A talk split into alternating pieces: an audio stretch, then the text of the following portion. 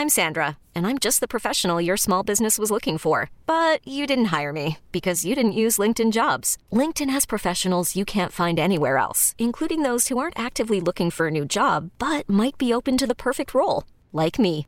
In a given month, over 70% of LinkedIn users don't visit other leading job sites. So if you're not looking on LinkedIn, you'll miss out on great candidates like Sandra. Start hiring professionals like a professional. Post your free job on linkedin.com/achieve today. E adesso un bel caffè finito. Perché rischiare di rimanere senza caffè quando puoi abbonarti a Caffè Borbone? Prezzi vantaggiosi, costi di spedizione inclusi, tante possibilità di personalizzazione e l'abbonamento lo sospendi quando vuoi. Decidi tu la frequenza, la qualità, scegli tra le cialde e capsule compatibili e crea il tuo mix di gusti e miscele. Mai più senza caffè con l'abbonamento Caffè Borbone. Tutte le info su caffèborbone.com.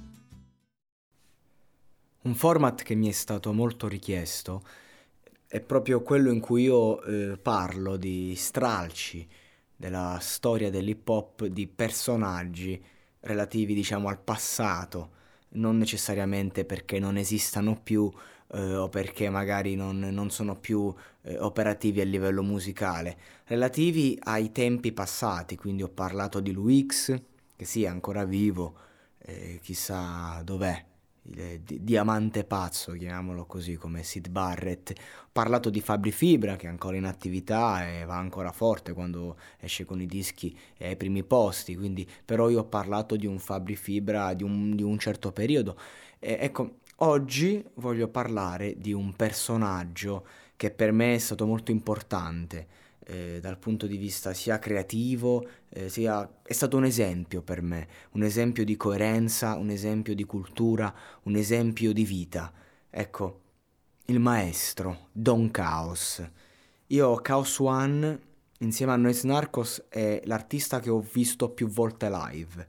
Chaos ben sei volte, Noise Narcos 5. Ecco, quindi diciamo che ho una certa esperienza eh, ai concerti di Chaos. Conosco le sue scalette, lo conosco live con i Good Old Boys, lo conosco live da solo.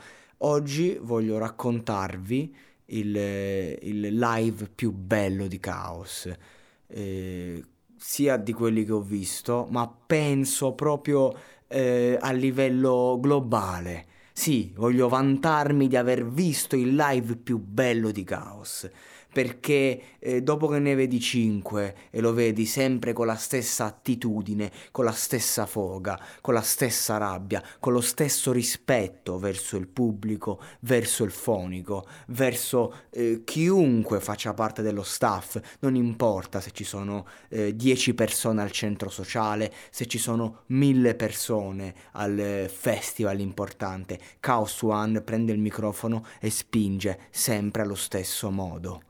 Quella sera, questa è una storia che io ho raccontato centinaia di volte, eravamo a Fermo, mm, anche nei podcast precedenti se non sbaglio ogni tanto ho fatto qualche riferimento, comunque eravamo a Fermo al Badaboom Festival e, mm, e c'era Chaos One da solo come ospite, mentre mi pare che l'anno prima oppure l'anno dopo comunque è tornato coi Good Old Boys Quell'anno invece era solo. E io andai con un paio di amici casualmente, oh ci sta caos a fermo, andiamo, andiamo, così, proprio oh, bene, partiamo.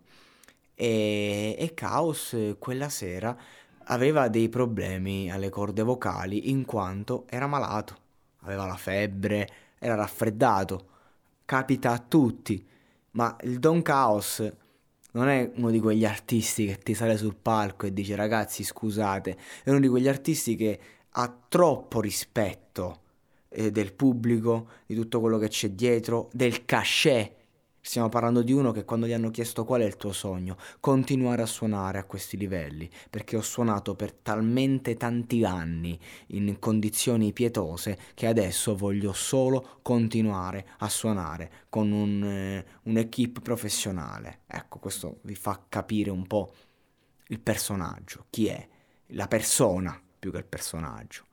Prima metà concerto, nessuno, e ripeto, nessuno si accorge del fatto che Chaos a fatti concreti è malato e fisicamente a livello di performance non ce la fa perché lui sta spingendo talmente forte sul microfono che ti sembra il solito Chaos. A un certo punto, dopo a metà concerto, per la prima volta in sei live che ho visto, a Chaos si rompe la voce ma mai successo che lui durante una strofa gli si rompa la voce. Si ferma, come se fosse accaduta una tragedia. Qualcuno nel pubblico inizia a dire no, perché non sta bene stasera, no? E lui ci riprova, ci riprova, riparte, si sente che è stanco, fisicamente sfinito. Continua canzone dopo canzone, porta avanti la scaletta, il pubblico è lì, è con lui non ci siamo soffermati un istante, eravamo proprio ancora più attaccati, per questo vi dico che è stato il concerto più bello, perché lui era lì che nonostante non ce la facesse più, continuava a spingere, tutti quanti l'avevamo già visto almeno una volta, sicuramente, e tutti quanti sapevamo che Caos è un mattatore sopra il palco, continua, continua, e noi là, e noi là, a un certo punto si ferma, posa il microfono, ci guarda parte un applauso eh, sentito, eh, c'era un clima di amore puro e lui ci guarda e non nasconde un paio di lacrime che escono fuori ed è lì che continua con i suoi brani, questa volta quelli un po' più mm, drammatici. Un po' tutta la discografia di Chaos è drammatica, però intendo quei pezzi alla cose preziose. E ce li canta dicendo vi amo, dicendo grazie. Noi lì che lo applaudiamo come per dire maestro, non ci devi dimostrare niente. Va bene così, ma che, ma che stiamo scherzando? Tu sei Don Chaos, puoi fare il cazzo che vuoi. Eppure era lì, come se ci avesse deluso, invece ci stava donando la sua umanità, la cosa più preziosa che ha. Ecco, è stato un live meraviglioso che porterò per sempre nel cuore, che non scorderò mai e che mi ha toccato nel profondo e sono onorato e orgoglioso di poterne parlare. Mi voglio collegare a un'altra storia prima di chiudere questo podcast. Abbiamo parlato di cose preziose, ho parlato, no? E, e le, recentemente ho rivisto un'intervista di Fritz the Cat in cui eh, ci racconta questo aneddoto su questo brano. Fritz the Cat veniva dalla Puglia e stava andando a Bologna perché c'era il funerale di Gio Cassano e però fece tardi eh, di qualche ora e quindi perse il funerale. Don Caos me lo immagino che era in prima linea, proprio senza alcuna pietà. E, pietà in senso buono, nel senso che era lì, non, non sarebbe mai potuto perdere un evento come quello. Voi immaginate il funerale di Gio Cassano, cioè immaginate l'inquietudine di chi ha vissuto la scena hip hop bolognese di quegli anni, ma la scena nazionale, ed era lì in quell'evento. E Chaos era a casa, Fritz the Cat aveva i primi demo di 9.50 e va a casa di Chaos, bussa, entra.